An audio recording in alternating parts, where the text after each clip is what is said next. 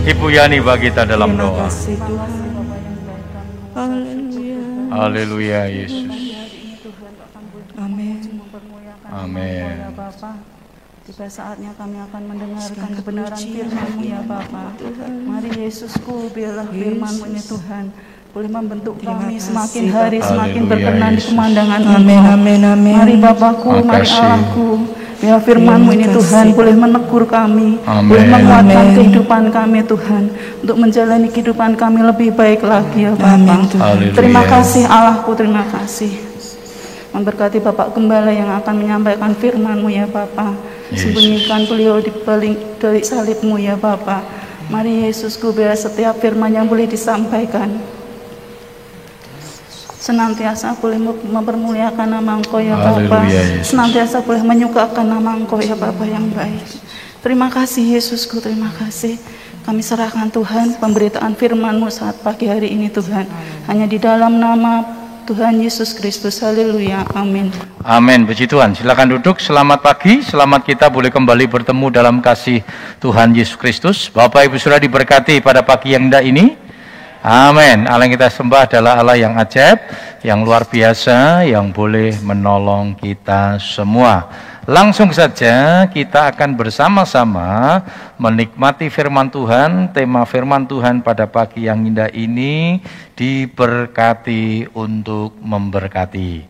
Ya, sering kali kalau ada yang ulang tahun, saya sering kali sampaikan itu ya.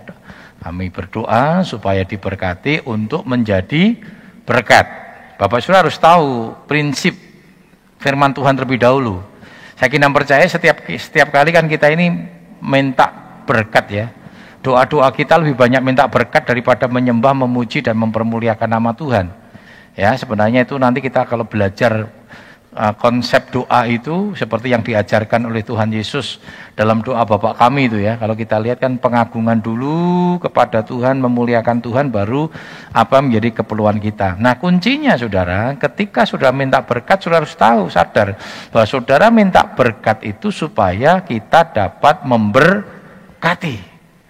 Ya, kalau saudara minta berkat supaya kita dapat memberkati. Mari kita sama-sama melihat lebih dahulu dalam Kejadian 12 ayat 2 dan 3. Kita mau bangkit berdiri, kita akan membaca ayat ini bersama-sama. Kejadian 12 ayat 2 dan 3. Iya, 2 3. Aku akan membuat engkau menjadi bangsa yang besar dan memberkati engkau serta membuat namamu masyur dan engkau akan menjadi berkat. Aku akan memberkati orang-orang yang memberkati engkau dan mengutuk orang-orang yang mengutuk engkau dan olehmu semua kalian di muka bumi akan mendapat berkat. Puji Tuhan, silakan duduk. Ya, ini ini konsep prinsip dari firman Tuhan. Ya, dikatakan Tuhan akan memberkati kita supaya kita menjadi berkat. Ya, supaya anak-anak Tuhan menjadi berkat. Dalam bahasa lain sering kali kan kita bicara, kita ini harus menjadi terang. Lalu di dalam kitab Yeremia dikatakan biar eh, kesejahteraan kotamu adalah kesejahteraan kita. Nah, kesejahteraan itu bicara shalom. Itu bicara apa? Atau bicara ber, berkat. Bagaimana kita ini bisa menjadi berkat. Ya, itu yang menjadi doa kita bersama-sama ya. Harusnya kita selalu berdoa kepada Tuhan supaya Tuhan senantiasa menjadikan kita berkat di mana pun kita ada. Pelayanan Tuhan Yesus cuma tiga setengah tahun, tapi tiga setengah tahun itu luar biasa, sudah. Alkitab mencatat bahwa tidak mampu, sudah ya, masih terlampau banyak ya kisah-kisah Tuhan Yesus yang tidak bisa terungkapkan. Ya, kalau tiga, tiga setengah tahun itu kan kalau bicara hari 365 ya kali tiga kali tiga setengah ya sekitar seribu seribu hari lebih jadi setiap hari Tuhan Yesus hari-hari demi hari yang dia lewati itu betul-betul dia isi untuk menjadi berkat Ya, luar biasa. Hanya tiga setengah tahun saja kita lihat karyanya yang dahsyat, karyanya yang luar biasa di dalam hidup kita. Nah, prinsip berkat menurut firman Tuhan adalah ketika kita diberkati, kita minta berkat tujuannya supaya kita bisa memberkati. 2 Korintus pasal uh, 9 ayat 6 hingga yang ke-8. 2 Korintus 9 ayat 6 sampai dengan 8. Camkanlah ini, Orang yang menabur sedikit akan menuai sedikit juga. Dan orang yang menabur banyak akan menuai banyak juga. Hendaklah masing-masing memberikan menurut kerelaan hatinya. Jangan dengan sedih hati atau karena paksaan, sebab Allah mengasihi orang yang memberi dengan sukacita. Dan Allah sanggup melimpahkan segala kasih karunia kepada kamu, supaya kamu senantiasa berkecukupan di dalam segala sesuatu dan malah berkelebihan di dalam pelbagai kebajikan. Perhatikan saudara, jadi prinsip firman Tuhan tuh sering kali bersikap bersifat paradok dengan prinsip dunia. Ya, kalau prinsip dunia kan dikatakan apa namanya? Jadi kita ini memang betul sudah besar pasak daripada tiang itu kan bicara tentang untuk kebutuhan kebutuhan kita ya. Tetapi firman Tuhan katakan banyak memberi itu banyak diberkati. Ya. Makanya kita mau belajar itu. Itu adalah hati. Ya, adalah hati. Ada orang yang menegur begitu Saudara ya. Karena mungkin tahu ada orang yang senang memberi gitu ya. Kowe iki senang memberi, senang memberi, engko dhewe engko akan kekurangan loh. Wah, kok saya melihat Saudara tetapi dengan motivasi yang benar Saudara ya memberi karena mengasihi Tuhan, memberi karena kita ingin memberkati. Dan saya belum pernah lihat orang semacam ini kelaparan. Ya. Orang belum pernah saya belum pernah melihat orang seperti ini kelaparan. Saya belajar memberi, Saudara. Walaupun tidak banyak, tidak mungkin masih banyak orang yang lebih lebih lebih hebat daripada saya untuk memberi, tetapi saya belajar memberi. Ya, anak saya yang kedua Dio itu orang yang senang memberi juga, Saudara. Jadi dia orang senang berbagi. Ya, kita tahu dan kita nggak pernah marah, sudah. Ya, contohnya kalau dia beli apa namanya pensil warna apa itu mereknya yang bagus itu pensil warna ya. Dia tidak mau minta yang isi 12. Minta yang banyak. Ya, mintanya yang banyak. Nah, paling kita caranya begini, Dio jangan dibawa semua ke sekolah ya. Sedikit-sedikit aja, oh, enak topi, nanti nek gambar milih warna gitu. Dan saya tahu Begitu dia bawa ke sekolah, pulang tinggal berapa biji itu. Padahal itu isinya 64 ya, yang besar itu. Loh, saya tanya, loh kok tinggal sedikit? Ke mana? Lah gimana pi? Tadi teman-teman pinjem. Setelah itu dia dia berkata tak apa yo sama bilang please please. Oh amburadul di hatinya saudara. Orang tidak usah begitu saja dia sudah sudah hatinya. Kan kita nggak bisa ngomong goblok kamu ya. Kok mau? Tidak boleh. Nggak bisa saudara. Saya sering kali bilang sampai saya biarkan itu kebaikan kok. Betul nggak saudara? Amin. Jadi jangan ada anak kita ngasih apa namanya ngasih sama orang lain. Goblok. Iki ora entuk aja entuk. Nek iso kowe njaluk aja ngei itu sama, sama saja saudara sedang mengajarkan anak kita supaya tidak diberkati oleh Tuhan. Ya dan saya terlalu yakin ya ketika kita ajarkan dengan ketulusan Dio itu nggak bisa sudah memang hatinya apa namanya dia kalau dulu masih sebelum pandemi sudah ya sebelum pandemi itu kan banyak apa namanya jajanan-jajanan ya wah dia pertama kali mesti minta uang pih minta uang buat jajan balik lagi minta uang ya pih buat jajan saya bilang kok kamu jajan-jajan terus sih apa enggak kenyang saya bilang Lalu kakaknya bilang begini, apa itu loh, sukanya nanya iyo, kalau dia baru makan ada temannya nggak makan, kamu mau? Kamu mau? Saya bilang nggak apa-apa, oh gitu sesuatu yang baik. Jangan malah dibodoh-bodoh, loh, betul nggak? Percayalah bahwa dia akan diberkati oleh Tuhan, amin.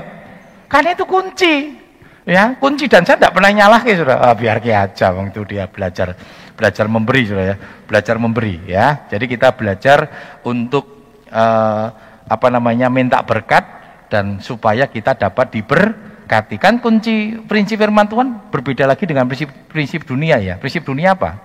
Lebih berbahagia menerima atau memberi? Kalau orang dunia.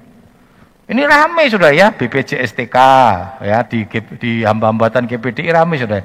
Karena hambatuan GPDI itu mengadakan BPJSTK yang dikelola oleh MD. Lalu kan pemerintah ngomong tenaga-tenaga kerja dapat bantuan, betul nggak sudah? Wah ramai sudah ya. Lalu disuruh, ayo tolong ya apa namanya buka rekening nanti dari Menteri Sosial akan menyampaikan langsung kepada uh, hamba-hamba Tuhan yang ikut BPJTK gitu. Wah itu ramai sudah ya wong itu sifatnya bantuan. Wah banyak MD yang diseneni katanya apa ini tak tilik tilik belum rekeningannya apa uangnya belum masuk ke rekening dan sebagainya sudah. Ya itulah ya. Kalau dunia belajar apa? Senang memberi eh, senang menerima daripada memberi. Tapi firman Tuhan katakan apa? Lebih berbahagia memberi daripada menerima. Amin. Amin ora entuk BLT ora apa-apa, ora usah protes. Ya, waktu di Solo Suraya ketua enggak tahu ini Pak David ini ngurusi itu juga enggak ya. Di Solo dulu ada BLT yang ngurusi RW-nya, Saudara. Wah, pusing RW-nya, Saudara. Karena tidak semua kan dapat. Saya pernah satu kali, satu kali waktu pembagian apa namanya perpindahan dari minyak tanah ke tabung gas sudah ya, ke, ke gas itu ya lalu konversi itu ya konversi gas itu. Satu kali waktu hari pembagian saya sore-sore didatangi sama Pak RW dia ngomong gini Pak Agus kok belum diambil? Apanya ya Pak? Lah gasnya mbak kompornya diambil gimana? Loh saya nggak daftari Pak. Saya nggak daftar karena itu kan untuk yang berkekurangan, lalu yang kedua di rumahnya belum ada kompor gas dan gas. Saya sudah menggunakan tabung gas, bahkan tabung gas loro yang gede yang 15 kilo itu.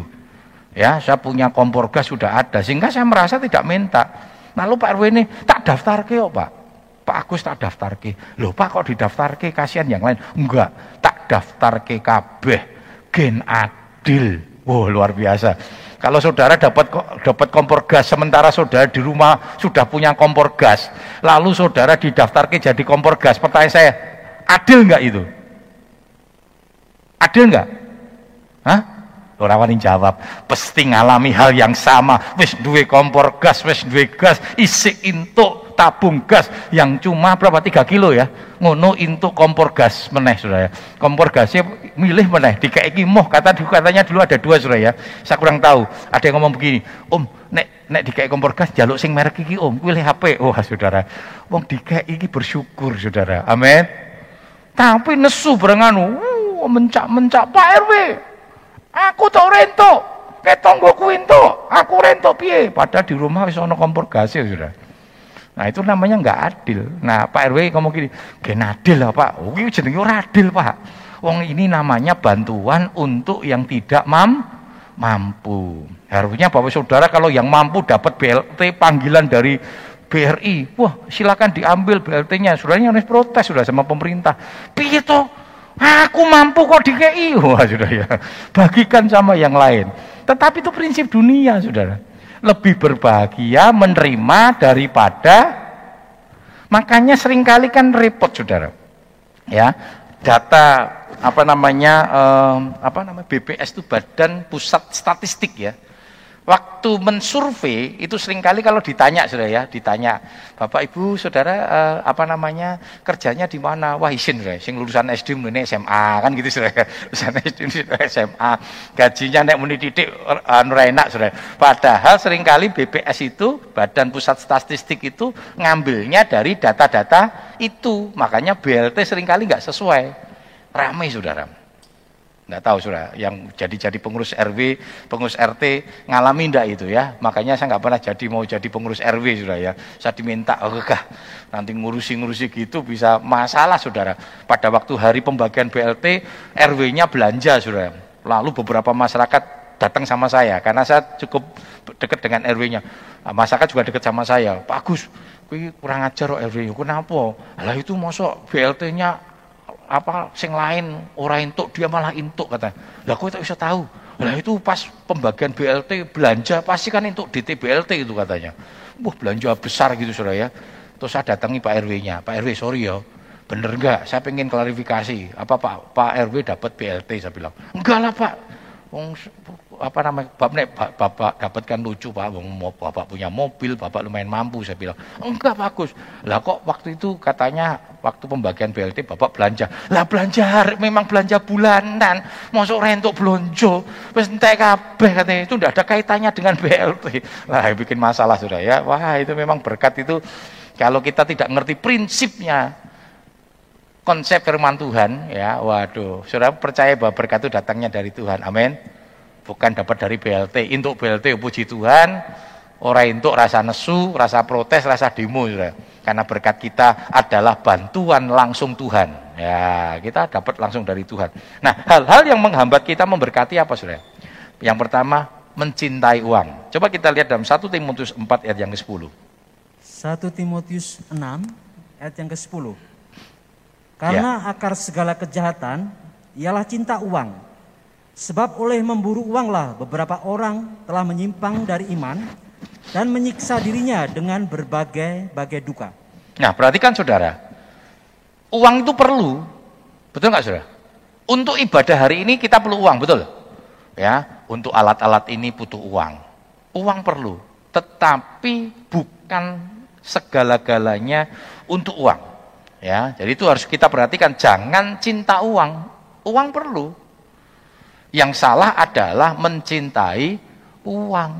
Nah, inilah membuat kita menjadi tidak bisa memberkati. Ngeman, ya, ngeman saudara ya. Sehingga waduh padahal jangan lupa sudah dikatakan tadi orang penabur banyak ternyata diberkati oleh Tuhan. Ada orang dalam kitab Ansal dikatakan ini, ada orang yang ngirit-ngirit tenan, malah kekurangan. Ya, jadi ini prinsip firman Tuhan, bukan berarti juga boros enak-enak dewi nggak nggak bisa juga sudah ya. Tetapi sering kali kita ini yang salah adalah mencintai uang. Maka dikatakan karena mencintai uang inilah orang menyimpang dari berbagai macam kebenaran, saudara. Lihat anggota-anggota DPRD, ya banyak yang ketangkep. Kenapa? Cinta uang. Salah satu menteri yang sekarang ini sedang dalam proses pengadilan. Ya, dia Kristen Saudara, sayangnya Kristen Saudara. Kebetulan dapilnya itu Jawa Tengah. Satu kali ketemu sama saya dia bilang, "Pak, dukung ya." Saya bilang, "Oh iya, kita doakan, kita dukung doa semua." Yang penting nek dadi jangan lupa saya bilang. Bukan lupa sama saya, jangan lupa sama Tuhan. Besok pagi mau pemilihan legislatif dia ngebel saya, Saudara. Malam malam-malam ngebel saya. Pak Pendeta tolong Pak, waduh kok suara saya mengkhawatirkan ya katanya. Saya bilang begini, pokoknya nek Tuhan memang amanahkan, rasa wedi, rasa nganggu duit, pasti Tuhan tempatkan. Betul nggak sudah? Orang usah mani politik. Dan saya tahu jadi anggota DPR tuh, waduh duitnya harus banyak saudara. Banyak juga memanfaatkan dan saya nggak mau memanfaatkan seperti itu. Berapa banyak ya yang mau jadi wali kota dan saya nggak mau saudara. Ya, saya hanya bilang begini, kalau Tuhan amanahkan jangan takut. Pasti Tuhan akan tolong. Wah, kepilih sudah. Wah, bagus lagi kepilih jadi menteri sudah ya. Wah, jadi menteri lali sudah ya. Saya pada di menteri saya tahu di bel-bel ya. Jadi waktu mau pemilihan legislatif bel begitu tadi Pak Pendeta Timotius Agus atau di bel-bel sudah. Ora apa-apa kita kita lebih berbangga kenal Tuhan Yesus daripada kenal-kenal model begitu, biarkan saja. Eh, ndak lama kena kasus. Ya itulah manusia kenapa? Cinta duit. Mungkin gue ke ya waktu wah, karena begitu politik uang sudah ya. Waktu mau mau kepilih ngetok ke duit. Nah, bagaimana membalik ke? Kepegang sudah. Kenapa? Cinta uang. Ketika mau duduk dari DPR saya hanya bilang begini, jangan karena uang. Tapi supaya kamu dapat mengabdi supaya nama Tuhan boleh dipermuliakan. Nah saudara, uang harus menjadi hamba manusia bukan manusia menjadi hamba uang. Perhatikan sudah. Uang yang harusnya jadi hamba kita. Artinya apa? Kita bisa mengelola keuangan. Bukan uang yang menjadi uh, tuan kita. Wah, yang penting duit, yang penting duit, yang penting duit. Hati-hati, jadi jangan jadi hamba uang. Sekali lagi uang penting. Uang bukan segala-galanya. Dan biarkan uang itu menjadi hamba kita. Dan percayalah berkat itu datangnya dari Tuhan. Coba kita lihat di dalam Lukas pasal yang ke-16 ayat yang ke-13. Lukas 16 ayat 13. Seorang hamba tidak dapat mengabdi kepada dua tuan. Karena jika demikian, ia akan membenci yang seorang dan mengasihi yang lain. Atau ia akan setia kepada yang seorang dan tidak mengindahkan yang lain. Kamu tidak dapat mengabdi kepada Allah dan kepada Mamon. Berarti kan sudah, kita nggak bisa mengabdi kepada dua tuan, kepada Tuhan dan kepada Mamon. Jadi ini apa namanya uh, uh, apa perbedaannya cukup jelas sudah Tuhan dan Mamon. Mamon itu bicara tentang duit, uang, dewa uang. Jadi kita tidak bisa mengabdi kepada uh, Tuhan dan mengabdi kepada uang. Ya berapa banyak akhirnya kita kita akhirnya gagal karena kita mengabdi kepada uang. Sekali lagi, uang penting. Saudara harus bekerja, bekerja dengan baik. Tetapi percayalah bahwa berkat itu datangnya dari Tuhan. Seperti talenta ya, talenta yang dipercayakan kepada manusia itu Tuhan yang tahu kesanggupannya. Ketika engkau dipercaya perkara kecil, engkau setia maka diberi perkara yang lebih besar, tanggung jawab lebih besar.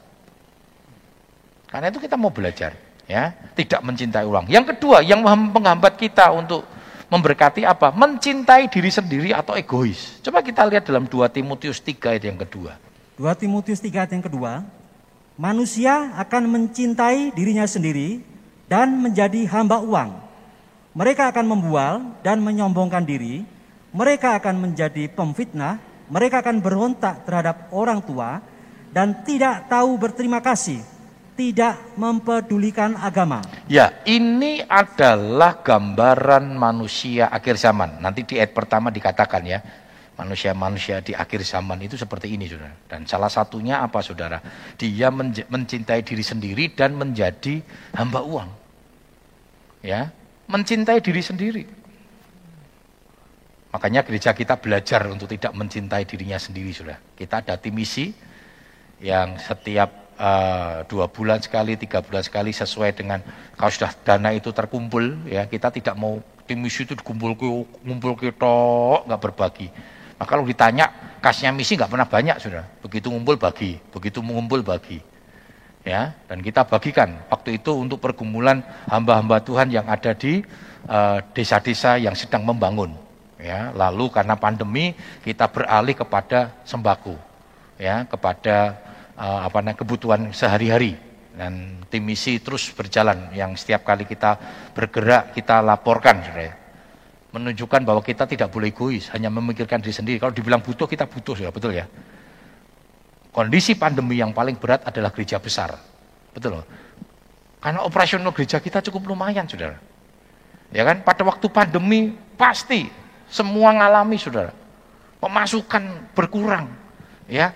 Tetapi jangan takut saya selalu katakan sama teman-teman gini, saudara. Tidak mungkin gereja bangkrut. Masuk ada gereja bangkrut, saudara. Bahkan ada yang bilang begini, nggak tahu tuh hoak atau bener. Harapan saya tuh hoak. Ada gereja-gereja mulai jual keyboard eh. Gue tuh beras. Aduh, mosok sih saya bilang. Saya yakin dan percaya kalau hamba Tuhan itu percaya bahwa kuasa Tuhan bekerja pasti Tuhan akan nyatakan saudara. Jangan takut saudara. Tuhan akan memberkati kita. Makanya kita harus belajar berbagi. Gereja kita belajar berbagi di tengah kondisi pandemi ini.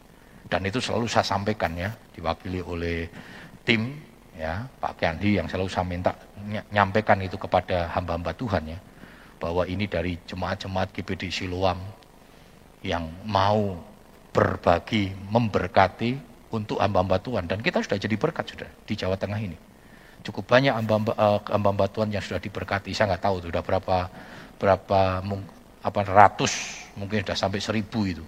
Kita membagikan berkat-berkat itu kepada hamba-hamba Tuhan yang ada di Jawa Tengah. Ya, mari kita belajar senantiasa berbagi, memberkati.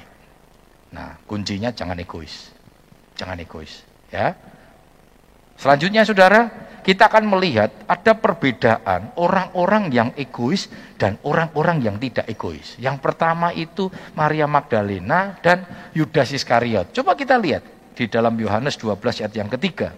Yohanes 12 ayat yang ketiga. Maka Maria mengambil setengah kati minyak narwatsu murni yang mahal harganya, lalu meminyaki kaki Yesus dan menyekanya dengan rambutnya dan bau minyak semerbak di seluruh rumah itu. Perhatikan saudara, Kita tahu cerita ini, Maria Magdalena ketika dia sudah mendapatkan berkat yang luar biasa. Maria Magdalena ini adalah wanita pelacur, PSK kelas tinggi saudara. Ya, bahkan dikatakan dia dikuasai dengan tujuh roh najis.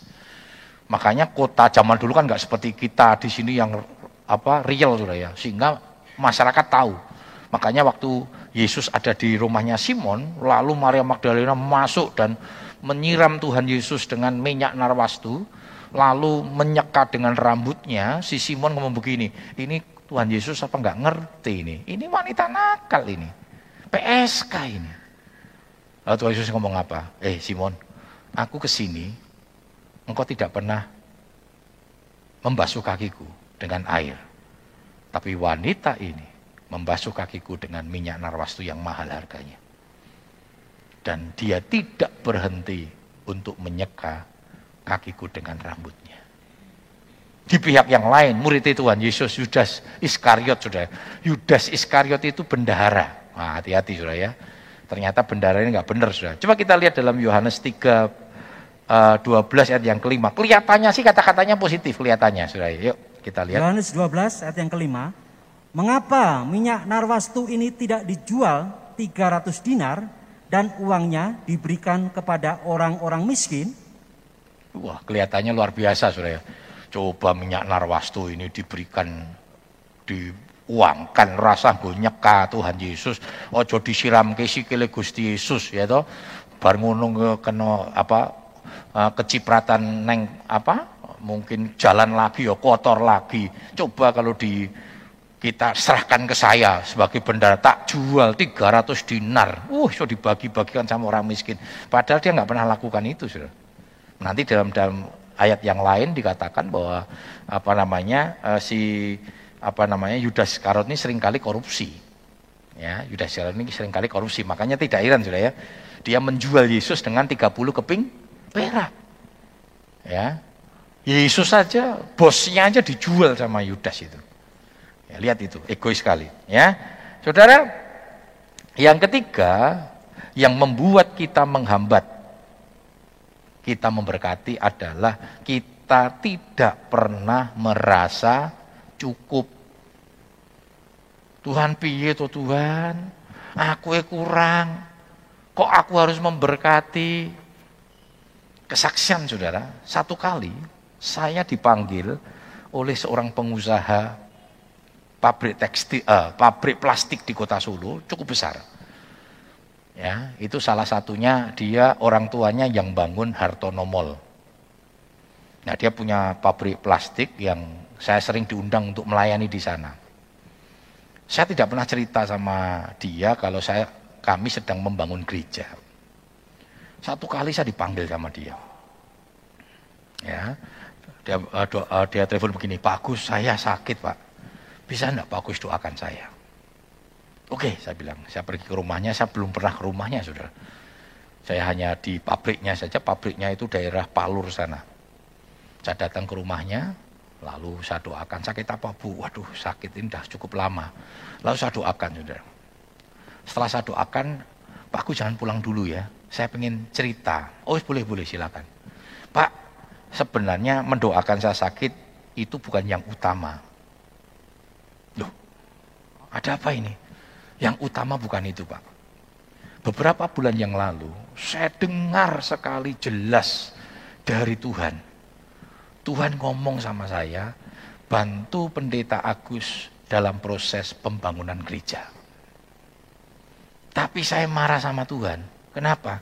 Waktu itu perusahaan plastik saya baru kolab. Kalau Bapak ingat, waktu itu ada kenaikan dolar yang cukup tinggi. kenaikan dolar yang cukup tinggi. Nah saudara, sehingga itu membuat plastik, karena plastik itu harus diambil dari Amerika, biji plastiknya saudara. Dan itu menyebabkan kolab yang luar biasa perusahaannya. Saya bilang, Tuhan, saya butuh bantuan. Bukan diban bukan membantu. Saya butuh diberkati, bukan memberkati. Tapi Tuhan ngomong, bantu. Dan saya nolak. Dan itu menyebabkan saya stres. Karena suara itu terus, saudara. Maka saya bingung, saya nggak pernah ngomong sudah sama ibu pemilik pabrik plastik ini untuk membantu. Saya nggak pernah ngajukan proposal sudah. Tapi hari ini saya nggak kuat, dia bilang. Karena terus ya, sudah tiga bulan ini, terus Tuhan hajar saya setiap hari. Saya nggak kuat, akhirnya saya menyerah sama Tuhan. Tadi pagi saya berkata sama Tuhan, oke, okay, hari ini saya akan memberkati, walaupun sebenarnya saya butuh berkat. Tetapi saya akan belajar memberkati. Lalu saya, dia bilang begini, maaf Pak Agus ya, karena saya dalam kondisi kolab, saya nggak bisa bantu banyak. Jadi saya nggak bisa bantu banyak, saya hanya bantu sedikit. Ya, dia tulis di ceknya saudara, sebuah cek begitu. Maaf Pak, saya nggak bisa banyak. Ya, tapi saya harus menyampaikan apa yang Tuhan mau. Wah bu, makasih bu, saya bilang. Yang penting bukan itu, itu kan istilahnya kan pergumulan ibu dengan Tuhan. Bagi kami, pekerjaan Tuhan di mana Tuhan percayakan sama kami, berkat itu pasti ngalir saja dan itu datangnya dari Tuhan. Waktu saya lihat 20 juta, saudara. Perusahaan kolab ngek 20 juta titik ya saudara. Sampai pikirannya elek, coba nek ora kolab, piro ya. Itu jangan saudara ya, tidak boleh ya Tuhan, Tuhan nanti bisa pukul saudara. Pokoknya bersyukur saja. Walaupun ibu itu berkata dikit 20 juta bagi kami 20 juta lumayan. Dan itu memang pada waktu itu kondisi keuangan untuk pembangunan sudah mulai menipis saudara. Ya, jemaat setiap minggu apa namanya ikut kerja bakti minimal mengurangi bayar tukang.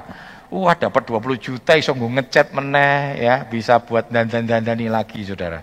Nah saudara belajar saudara. Memang yang salah satu menghambat merasa tidak cukup. Coba kita lihat dulu Matius 6 ayat 11.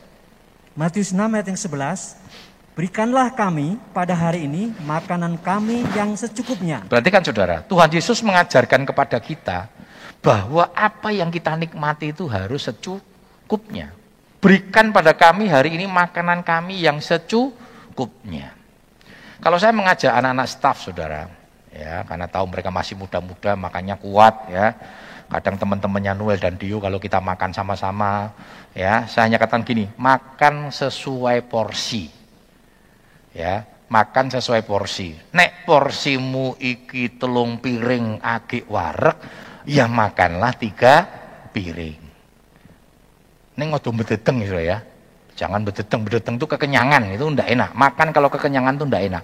Maka ada ada istilah gini, makanlah setelah lapar, berhentilah makan sebelum kenyang. Kenyang ini mungkin maksudnya bededeng sudah ya. Nek wis waduh ndak enak Saudara. Ya, makan sesuai porsi. Tapi nek porsimu cuma setengah setengah porsi sudah kenyang, jangan pesen dua por porsi. Saya nggak pernah batasi sama anak-anak. Wis pokoknya mangan rong piring, telung piring silakan ya silakan. Tetapi cukup. Cukup itu kan relatif. Cukup saya, cukup bapak saudara bisa re relatif. Nah Tuhan ajarkan kepada kita untuk menikmati berkat itu secukupnya.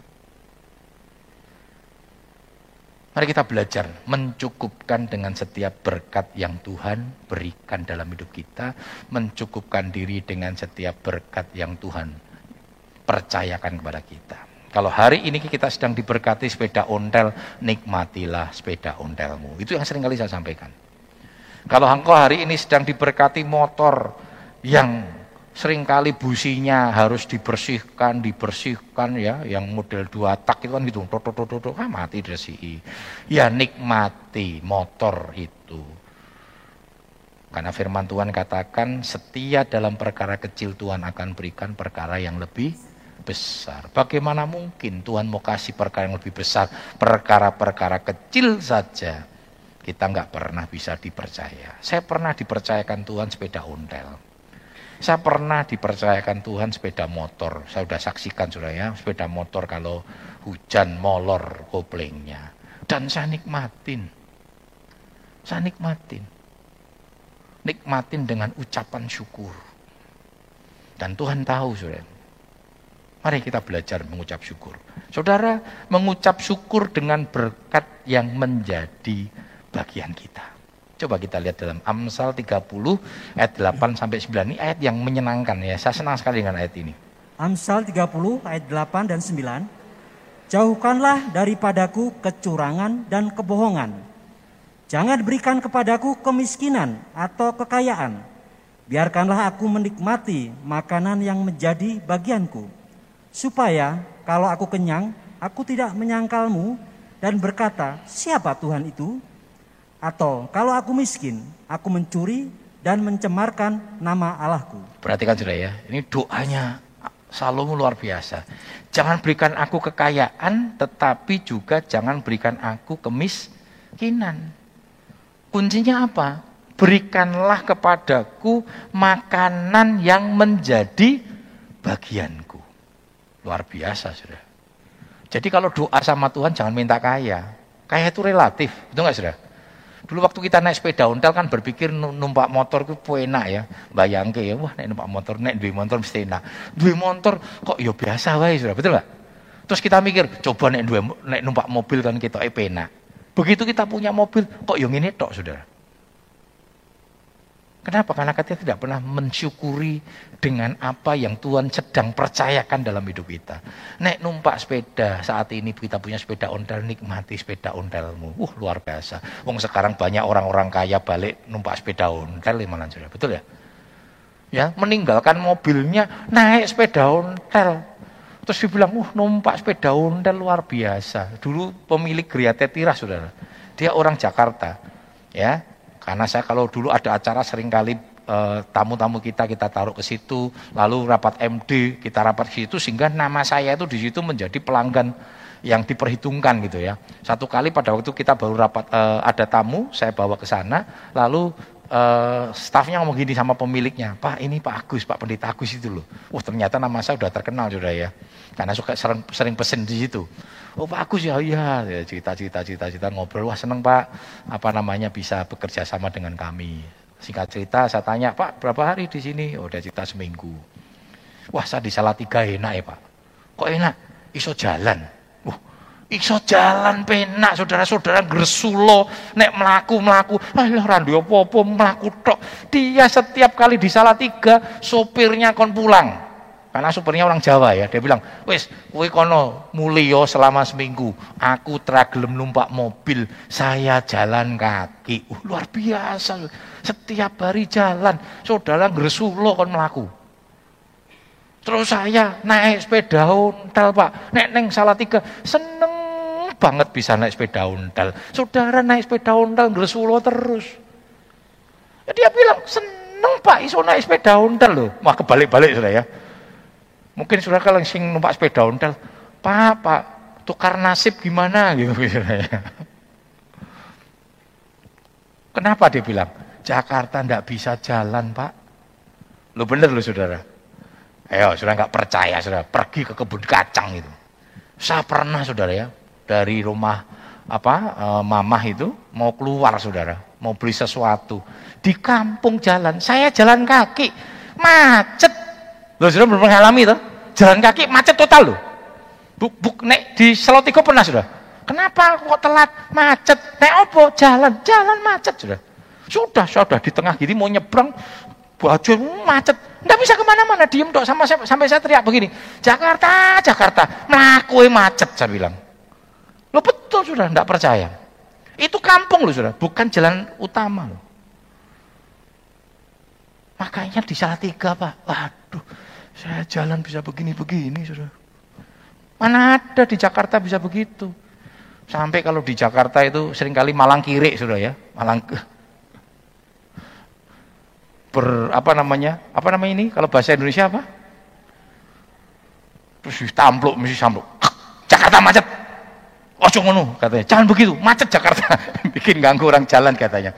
Oh, neng Solo Tigo saudara jalan mau begini-begini tidak ada masalah, sudah bersyukurlah. Naik sepeda ontel sih apa namanya masih nyaman sudah. Makanya bersyukur ya, nikmati apa yang menjadi bagianmu. Selalu mau katakan, belajar menikmati. Saya tidak tahu apa menjadi bagian kita, tapi percayalah Tuhan itu mengasihi kita. Amin. Amin. Bapak Yusafat bagi kita dalam doa. Kami mengucap syukur kepadamu ya Tuhan. Kau telah berfirman kepada kami kami hidup sungguh-sungguh benar di hadapan-Mu. Jauhkanlah kiranya Tuhan hati kami yang tidak puas akan segala berkat yang Kau telah limpahkan kepada kami. Bahkan kami mengucap syukur apa pun yang Tuhan berkatkan kepada kami ya Tuhan. Sehingga kami dapat menikmati hidup ini di dalam kebahagiaan bersama dengan Tuhan. Jadikan kami juga di tengah-tengah keadaan dunia yang semakin berkekurangan ini menjadi berkat. Meskipun secara manusia, Tuhan, kami juga mengalami kekurangan dan kesulitan. Tetapi Tuhan, biarkan kami tetap menjadi berkat di mana pun kami berada. Supaya hidup kami sungguh-sungguh memuliakan namamu. Karena kami yakin dan percaya Engkau yang akan memelihara kami. Sampai pun masa yang sukar sekalipun, Engkau tetap memelihara kami. Terima kasih Tuhan. Dalam nama Tuhan Yesus Kristus kami berdoa. Haleluya. Amin.